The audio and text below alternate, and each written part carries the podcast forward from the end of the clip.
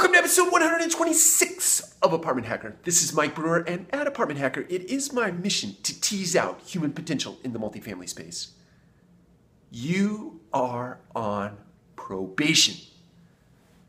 That's what we do many times across the country. Multifamily people, leaders, put their new hires, the brand new talent coming into their organization, on 30 days probation or 90 days probation. What is that?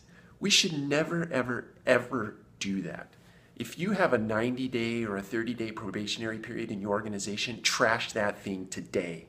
You are basically telling that employee, that new talent, that new person coming into your organization that I think you're going to be okay, but I reserve the right to get you out very quickly if something goes wrong.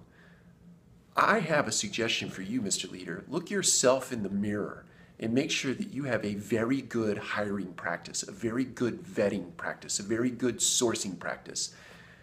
Don't put the onus on the employee by putting this noose around their neck in a sense that if they don't perform in 30 or 60 or 90 days that you're going to get them out. It's terrible. It's a terrible introduction to your organization. So my call to action to you today is if you have that 30 day thing or that 60 day thing or 90 day thing, get rid of it. Get rid of it. Absolute rid of it. And don't even talk about it anymore. So take care. I'm talking to you from Oklahoma City today. Tomorrow I'm in Tulsa, Oklahoma. We'll do another video and I'll talk to you soon. Thanks. Bye.